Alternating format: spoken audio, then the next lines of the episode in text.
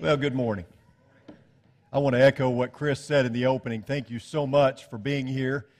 I know that we have a lot of visitors week to week, and we want to make you feel welcome, and so I hope that you will hang around, let us get to know you a little bit. We are in the middle of a series. It's entitled One Word. Our congregation here has a devotional book that takes one word from the Bible each week, and it culminates on Sunday with us talking about that word. And I want to advertise what we're going to do next year so you can kind of get a leg up on that. If you would, you can go to the Jenkins Institute. It's been on the slides and we've been advertising it and pick up a His Word devotional book. So instead of one word, next year we're going to go through His Word, and we will actually be reading through the entire New Testament. And uh, in our classes, in the sermons, be focusing on the New Testament from Matthew all the way to Revelation. And it's obviously going to depend a lot on you um, if you get through it or not, because we can't preach on everything every Sunday included in the New Testament. But I'll be taking a section from whatever the reading or the scriptures are for that week and just like the one word study on Sunday morning, I will be looking at certain pieces of Scripture for that devotional week. That makes sense. JenkinsInstitute.com, you can go there and pick up uh, a His Word book. Uh, if you would do that by the first of the year so you can get going with us on that. You know, I want to I want to start this morning since our word is crucify. I want to start by reading you something from a medical professional. His name is C. Truman Davis. He is a medical doctor and he explains the crucifixion from a physiological perspective. And I want to read to you what he says. He says, The cross is placed on the ground, and the exhausted man is quickly thrown backwards with his shoulders against the wood. The legionnaire feels for the depression at the front of the wrist, and he drives a heavy, square, wrought iron nail through the wrist and deep into the wood. Quickly, he moves to the other side and repeats the action, being careful not to pull the arms too tightly, but to allow some flex and movement. The cross is then lifted into place. The left foot is pressed backward against the right foot, and with both feet extended, toes down, a nail is driven through the arch of each, leaving the knees flexed. The victim is now crucified. As he slowly sags down with more weight on the nails in the wrists, excruciating, fiery pain shoots along the fingers and up the arms and explodes in the brain. The nails in the wrist are putting pressure on the median nerves. And as he pushes himself upward to avoid this stretching torment, he places the full weight on the nail through his feet. Again, he feels the searing agony of the nail tearing through the nerves between the bones of his feet. As the arms fatigue, cramps sweep through the muscles, knotting them in deep, relentless, throbbing pain. With these cramps comes the inability to push himself upward to breathe. Air can be drawn into the lungs, but not exhaled. He fights to raise himself in order to get even one small breath. But finally, carbon dioxide builds up in the lungs and in the bloodstream, and the cramps partial, partially subside. Spasmodically, he is able to push himself upward to exhale and bring in life giving oxygen. Hours of limitless pain, cycles of twisting, joint rending cramps, intermittent partial asphyxiation, searing pain as tissue is torn from his lacerated back as he moves up and down against the rough timber. Then another agony begins a deep, crushing pain deep in the chest as the pericardium, the sac around the heart, fills with serum and begins to compress the heart. It is now almost over. The loss of tissue floods, uh, fluids has reached a critical level. The compressed heart is struggling to pump thick, sluggish blood into the tissues. The tortured lungs are making a frantic effort to grasp even a small gulp of air. He can feel the chill of death creeping through his tissues. Finally, he is able to allow the body to die. Now, I want you to imagine that this description applies to you. Think about that for a moment. Imagine that it was you who was beaten beyond recognition. Imagine that it was you fastened to that old rugged cross while people mocked, ridiculed, spit in your face, drove the nails. Imagine that it was you fighting for air, knowing that death was imminent. Imagine that it was you. Imagine it was you as you listened to these scriptures. And being in agony, he was praying fervently and his sweat became like drops of blood falling down upon the ground. Imagine it was you. Then the soldiers of the governor took Jesus into the praetorium and gathered the whole Roman cohort around him. They stripped him and put a scarlet robe on him, and after twisting together a crown of thorns, they put on his head and a reed in his right hand, and they knelt before him and mocked him, saying, Hail, King of the Jews! They spat on him. They took the reed and began to beat him on the head, and they had mocked him. They took the scarlet robe off him and put on his own garments and he led him away to crucify him.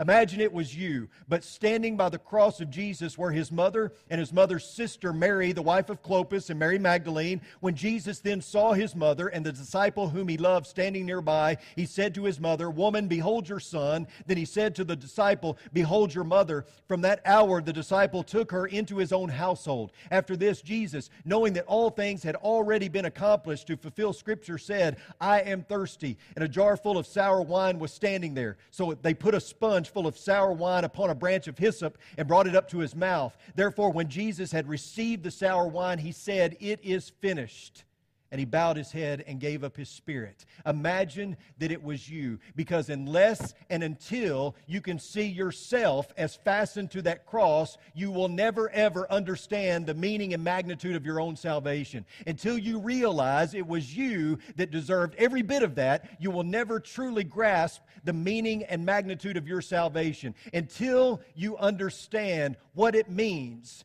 to be a sinner saved from the fires of hell. Until you understand that it was you that deserves hell, you will never truly understand what Jesus went through. Until you can put yourself there on that cross, you just won't get it. One author said it this way He said, Our attitude to the crucifixion must be that of self identification with the rest of human nature. We must say, We did it and the inability to adopt something of the same attitude in the case of 20th century events has caused our phenomenal failure to deal with the problem of evil. It's kind of like in a London newspaper many, many years ago, they were asking readers to write in and answer the question, What's wrong with the world? And G.K. Chesterton responded, I am. We're the problem. And we must see ourselves as deserving the same death that Jesus endured. You know, there, there are some words that when we hear them, they evoke an image, right? Certain words that when we just hear that word, we immediately have an in, image conjured up in our minds, like Holocaust. That's a horrific word, one that brings up a horrific image in our minds. How about the word cancer? Nobody wants to hear their doctor utter that word. It's a terrible word. What about the numbers 9 11? Those numbers mean something to us now, don't they? Many of us remember what we were doing on the morning of September the 11th when those American Airlines passenger jets that were hijacked crashed into the World Trade Center towers. And there are some words that might have multiple meanings, but when we hear them, we only know them of having one meaning, right? When you hear Vietnam, you don't think about a geographical location. Most of the time, when you hear Vietnam, you think of the Vietnam War, right? Or Pearl Harbor. We know that's a spot out in the Pacific, but we know Pearl Harbor most because of what happened, you know, back on December the 7th when Japan attacked that island, that harbor, and caused the United States to enter into World War II. What about this word? What about the word cross? What do you think of when you hear the word cross? Maybe you think of Jesus. Maybe you think of you know, what it means to be a Christian. Perhaps you think of an emblem that sits atop of a church. or maybe displayed somewhere in your home. Maybe you think of, you know, a, a piece of jewelry or, or maybe an emblem that is tattooed on your body somewhere. Certainly, I, I, don't want to discredit anyone that wears a cross around their neck or someone who displays one in their home. Not at all. That's not what I'm getting at. But I think what happens all too often is the cross has been so sanitized that we really don't think about its true meaning anymore. Its central message has been lost. Growing up in the Catholic Church, we had a lot of images of Jesus on the cross, and it always struck me as odd that every one of them had a little drop of blood here, a little drop of blood here, a little drop of blood on his feet, and a little drop of blood coming out of his side. That's not the description I read about in Scripture. In fact, most likely he would have been totally and completely unrecognizable, covered in blood. If you ever seen the movie The Passion of the Christ, there are people who say, oh, it's too graphic. It's probably more graphic than that. That probably didn't even do it justice. We have missed the central message of the cross, I think. And the central message of the cross is threefold. Number one, it's death. Plain and simple, it is death. And it's not just that Jesus died, it's how he died. The cross was a symbol of humiliation. Only the most hardened criminals went to the cross. And the method of crucifixion ended with the victim naked, with no rights, no reputation, and no recourse. Secondly, the cross is about sin. Your sin, my sin, not Jesus' sin.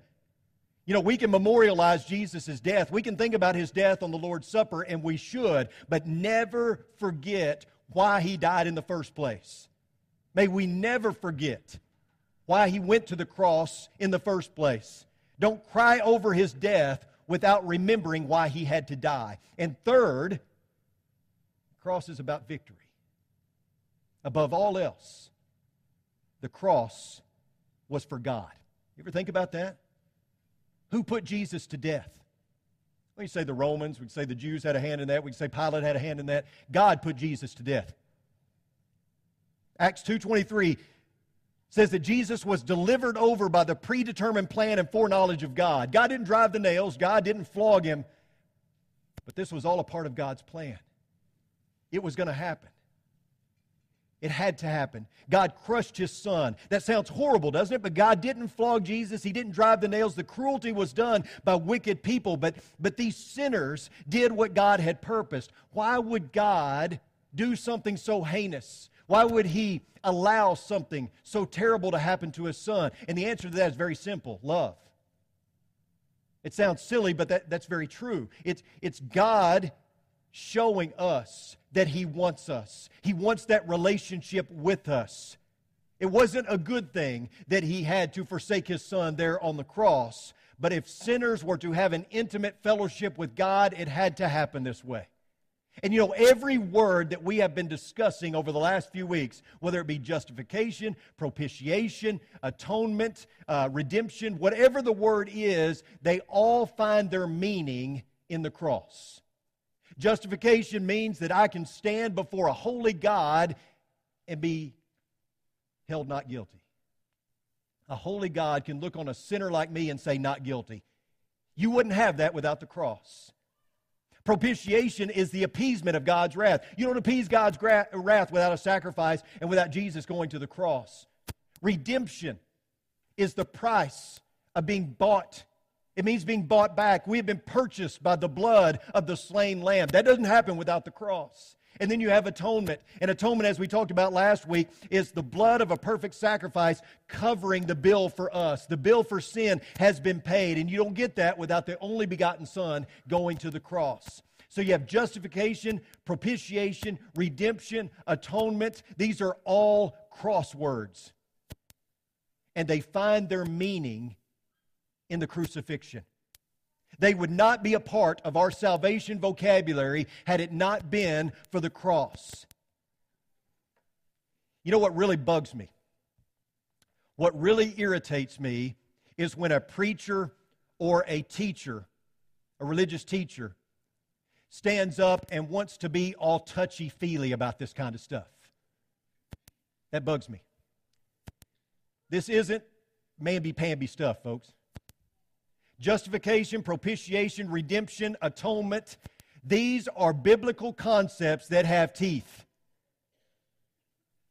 You, know, you hear people say sometimes, well, you know, we, we really just need to concentrate on the love of Jesus. That's all that really matters. We need to just set aside all this stuff and unite at the cross of Christ. Give me a break. That's ridiculous. Jesus died for something. Not everyone can be right here. You can't unite on falsehood. You can't decide we're all going to just set this aside and love Jesus. That's not how this whole thing works, right? Like the Geico commercials. That's not how this works. That's not how any of this works. These are concepts that are deeply theological, but they're also deeply biblical and they have teeth to them. And you have to understand where they derive. They derive from the cross. You can't set things like this aside without setting aside a Savior, without setting aside Jesus. This is life and death kind of stuff. This is heaven and hell kind of stuff. Someone had to die on a cross so that you could be saved. So stop treating the cross like it's some cheap trinket sold at a weekend garage sale because it's so much more than that. It's like when we were in Branson many years ago. I came from Cassville, Missouri, which was right down the road from Branson, and we'd go quite often. And we're walking through one of those antique malls in Branson, and they have this advertisement cheap crosses. Too many people want to pick up a cheap cross. Understand that that's not good enough when it comes to this whole idea of professing a faith in Jesus, we need to be picking up a cross that cost us something because it cost Jesus. In his book, Cries from the Cross, a great book, by the way, Erwin, Erwin Lutzer says this No one can experience the eternal favor of God if they bypass the cross. The cross is the hinge upon which the door of history swings. It is the hub that holds the spokes of God's purposes in grand unity. The Old Testament prophets pointed toward it, and the New Testament disciples proclaimed it. When we cling to the old rugged cross, as the familiar hymn encourages us to do, we are not doing so out of mere sentimentality. The cross is the heart of our message and the heart of our power to combat the encroaching darkness. This isn't cheap stuff. This isn't touchy feely sentimentality. This is heaven, hell kind of stuff. And speaking of that old hymn, the old rugged cross, have you ever concentrated on the words? I know we sing that song a lot. Have you ever paid attention to the words? Let's do that. On a hill far away stood an old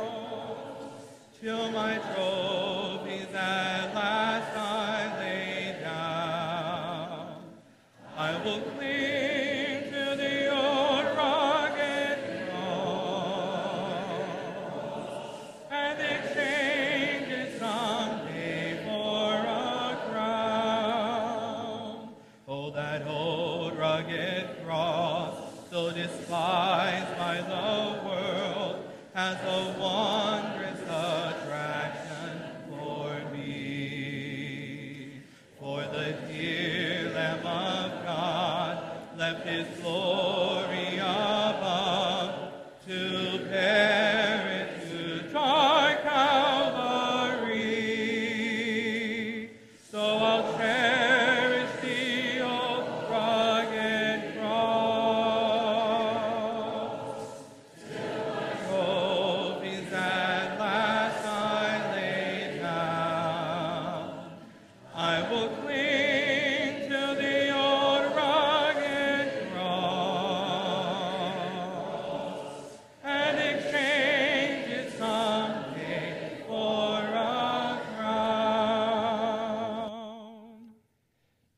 you're, going to cling to an old rugged cross? Why, why would you do that?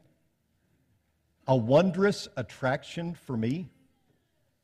The instrument of humiliation, of capital punishment is something I'm going to cling to? Something that's a wondrous attraction for me? Uh, that, that doesn't seem to make sense. I mean, what in the world was George Bennard thinking of when he wrote this? You see, if you follow the words, you understand that the negativity is going to be replaced by positivity. If you understand the cross was ugly, but it's going to give way to beauty, right? that even though it was an instrument of execution, Sunday is coming, a day of hope for hopeless people like you and me, right? Why cling to the old rugged cross? Well, let's let Paul answer that question. He says, But whatever things were gained to me, those things I have counted as loss for the sake of Christ. More than that, I count all things to be loss in view of the surpassing value of knowing Christ Jesus my Lord for whom I have suffered the loss of all things, and count them but rubbish, so that I may gain Christ and may be found in him, not having a righteousness of my own derived from the law, but that which is through faith in Christ, the righteousness which comes from God on the basis of faith, that I may know him and the power of his resurrection and the fellowship of his sufferings, being conformed to his death, in order that I may attain to the resurrection from the dead. We cling to the old rugged cross because that's how we identify with Jesus. What is this life all about? What is the goal of this life? And don't say to get to heaven because that's not the goal.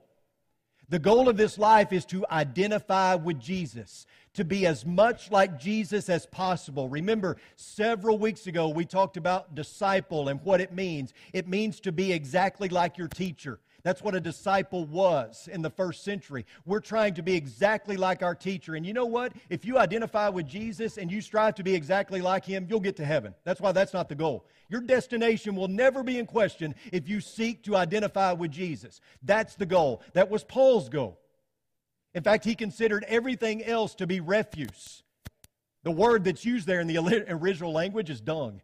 He considered everything else to be dung compared to knowing Christ Jesus. If that meant suffering, if that meant pain and agony, if that meant going to an old rugged cross, so be it. I want to identify with Jesus in every single way. He said, I have been crucified with Christ, and it is no longer I who live, but Christ who lives in me. And the life which I now live in the flesh, I live by faith in the Son of God who loved me and gave himself up for me. So the question becomes have you been crucified with Christ? Do you identify with Jesus in every single way? Are you seeking fellowship with his sufferings? Have you considered everything else in your life to be garbage compared to following him? Have you conformed to his death? Now, these are tough questions for sure. And this is not easy. Anything worth having is not easy, right? And Jesus never said it would be easy, only that it would be worth it. So, this is not easy stuff. But what if Paul is leading by example here? What if his words were meant to show us what true discipleship looks like instead of what we think discipleship is? And you know what I'm talking about. We think discipleship in this time and place is coming to church every time the doors are open. Read your Bible, say your prayers every now and then, and you're good to go. Discipleship's about being a pretty good person, right? Well, if Paul teaches us anything, he teaches us that it's about so much more than that. It's about identifying with Jesus in every single way. Jesus came to this earth, dwelt among us, and went to a cross. And you know why? For identification. So that we could identify with him. It was all about identifying with us with you and me, and so that we could identify with him from a humble birth in a manger to being tempted in the wilderness to being nailed to a cross for our sins. Jesus came in touch with humanity, our struggles, our weaknesses, our humanness, and if we're going to identify with him, then we must cling to that old rugged cross our Lord defined discipleship like this If anyone wishes to come after me, he must deny himself and take up his cross daily and follow me. For whoever wishes to save his life will lose it, but whoever loses his life for my sake, he is the one who will save it. Folks, listen to me. There is a big difference in carrying a cross and being crucified on one. And you know what the difference is? Very simple, one word nails. That's the difference. And if we are truly going to understand the meaning and magnitude of the cross, and if we are going to really wrap our minds and our hearts and our souls around what it means to be a true disciple, then there are three nails that have to pierce our heart. The first one is the nail of forgiveness. You are never more like Jesus than when you forgive. You are never more unlike Jesus than when you refuse to forgive. Plain and simple. You know, there's an author by the name of, of William Ward who stated, We are most like beasts when we kill, we are most like men when we judge, and we are most like God when we forgive. Who could be harder to forgive than the people who were crucifying Jesus? And yet, from the cross, he said, Father, forgive them, for they do not know what they are doing. You see, being a disciple means that I have to set aside what I believe are my rights. I have to set aside my feelings. I mean, who, who feels like forgiving their enemies? Who feels like praying for their enemies? Who feels like turning the other cheek or going the extra mile? Who feels like returning good for evil? Probably nobody in this room. But Jesus didn't ask us how we felt about it. Because you have to understand the people that you hate, God wants in heaven. That's a difficult concept for us sometimes, but the very people that were driving the nails, God would have rather had them in heaven. He would have rather that they would not be doing what they were doing. He wanted them to be forgiven. He wants your enemies in heaven. He loves them as much as He loves you. That's hard for us sometimes, but you've got to set aside your feelings. You've got to understand that when it comes to being a disciple, forgiveness is hard, but it's essential. We must be led by the character of Jesus and the will of God. Secondly, the nail of trust has to pierce our heart. From the cross, Jesus cried out, Eli, Eli, lama sabachthani, which means, My God, my God, why have you forsaken me? Nothing in Scripture indicates that God ever answered that question in a much lesser way, we wonder sometimes why God has forsaken us. Why did I lose my job? Why did I get cancer? Why did my wife leave me? Why did my husband leave me? Why did I go bankrupt? We wonder where God is in our adversity. At the darkest hours of the cross, when Jesus felt alone and without God, when he was the most vulnerable, is when he found himself most connected to mankind, right? To our sins to who we are, our struggles, our adversity, the loneliness, the separation from God. That's when he most identified with us. But that moment was not the end of his story. And it's not the end of our story either. We trust in God. You know, a big thing in sports right now is trust the process. You've got to trust the process as a Christian. You've got to see a bigger picture here. And yes, we see David ask why, we see Jesus ask why. It's not wrong to ask why, but the bigger question is how? How do I get through this with God on my side? The most important thing is that I prepare properly for heaven by identifying with Jesus and whatever it takes to get me there, whatever it takes. I'm willing to endure because I want to be most like Him. I want to get to heaven. We may experience moments of darkness. The cross was brutal, it was humiliating, it was disgusting, and it was ugly. But in those moments, Jesus moved toward God, not away from Him. Did you notice that?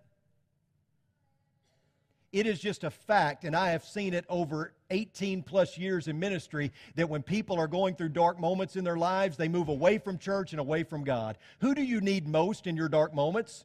God and the church. And yet, most people move away from God and the church in their darkest moments. Don't do that. Don't. You need God, and God didn't intend for you to battle this alone. That's why the church is there. Jesus moved towards God in that dark moment. Because, because the cross was full of darkness, it also revealed beauty. It was a means to an end. The darkness doesn't last forever. If the Bible is nothing, it is a book of hope. And when all is said and done, when sin and the devil have done their worst, the end result on that final scoreboard in heaven will read, We win. Victory is assured. But in the meantime, it's trust in God and His plan that helps us survive. And in the same way, we have to have the nail of surrender pierce our heart. Just as Jesus was le- breathing his last breath, he cried out, Father, into your hands I commit my spirit. And again, we see the trust factor, right? Jesus may have asked why, but he never said, I quit. In the end, Jesus knew that the best place for him, the best place for his spirit, was in the hands of God. And the same is true with you. No matter what you're going through, the best place for you is to be in God's hands. And don't you find it interesting that none of the gospel writers say that Jesus died? They don't say, and Jesus died. They make a point to say that he committed his life to God's hands. Why? That's significant. Because the writers wanted us to understand, the Holy Spirit wanted us to understand that that was not the end, it was just the beginning. And in a similar way, it's the same with us. When we bury that old sinful self, when we crucify that old sinful self, and we are baptized and we rise from that watery grave, it's just the beginning. We so often look at baptism as the end in the church. Well, I'm baptized, I'm good. No, that's just the beginning. That starts your daily walk with God. That's where it all begins. The cross is where it all began for us. That wasn't the end. That was revealing something beautiful, and, and there's something great on the horizon because of the cross. If I've been crucified with Christ, and it is no longer I who live, but Christ who lives in me, then I wave the white flag. I completely surrender, and I realize that I'm living for someone and something that's bigger than me. Paul said, For I know whom I have believed, and I am convinced that he is able to guard what I have entrusted to him until that day. Do you? Do you believe that? Do you trust? Do you believe? And are you convinced that God is able? That you can entrust your soul to him, and in the end, it's all going to be good. In the end, it's going to be eternity with him. I don't know about you, but I'm all in. I want to read from the same script that God's reading from. I want to trust the process. I, I, want to be I want to be on the same page and living out his agenda day in and day out. So that when I leave this earthly tent, I get to spend eternity with the Heavenly Father. I hope you want that. I was reading a story the other day. I don't know if it's true. I hope it is because it makes it funnier. There's this guy who was a cameraman for CNN and he was covering the wildfires in Colorado uh, several years ago. And he wanted to get some footage for the nightly news, and so he called the local airport and arranged to have a twin engine plane waiting on him so that he could go up and take some camera shots from above.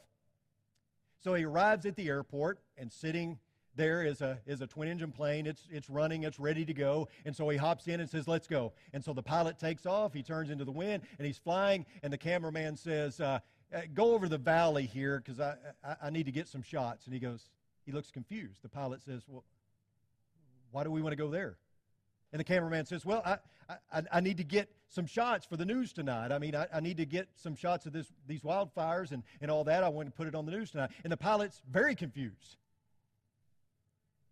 He says, So you're not my flight instructor? You talk about a you talk about a case of serious mistaken identity, right? I mean that that would cause you to be a little nervous, right? For both of you. When we're talking about discipleship, when we're talking about being a Christian, when we're talking about what it means to totally and completely surrender. It is our responsibility to let the world know that this, this is who we are. There's no mistaken identity here. When people look at Chris McCurley, I don't want them to see the preacher at Oldham Lane Church of Christ or the husband of Libby. I want them to see Jesus. Same is true with all of you. When they look at you, they look at James, they don't see pharmacists, they see Jesus. Look at Eddie, they don't see the guy that climbs those towers for AEP, they see Jesus, right? They look at Blake, they don't see student, they see Jesus. Because if we're going to tell others about the Redeemer, then we must act like the redeemed. May there never be a case of mistaken identity with us. May we never fall into the trap of believing that being a disciple is just about coming to church and being a pretty good person during the week. There's so much more involved. It's about identifying with my Savior and striving to be exactly like Him. If you need to be crucified this morning, and what I mean by that is if you need to come forward and you need to bury that old sinful self in baptism, rise a new creature in Christ, and begin a daily walk with Him, then we want to take care of that this morning. Maybe you've done that. And maybe you, you, you feel like that you're just not clinging to that old wooden cross. Maybe you need prayers. Maybe you're ready to study the Bible and learn more about what it means to read from the same script and to trust the process. We want to help you with that as well. We don't want you to leave here without being right with God. Come now as we stand and as we sing.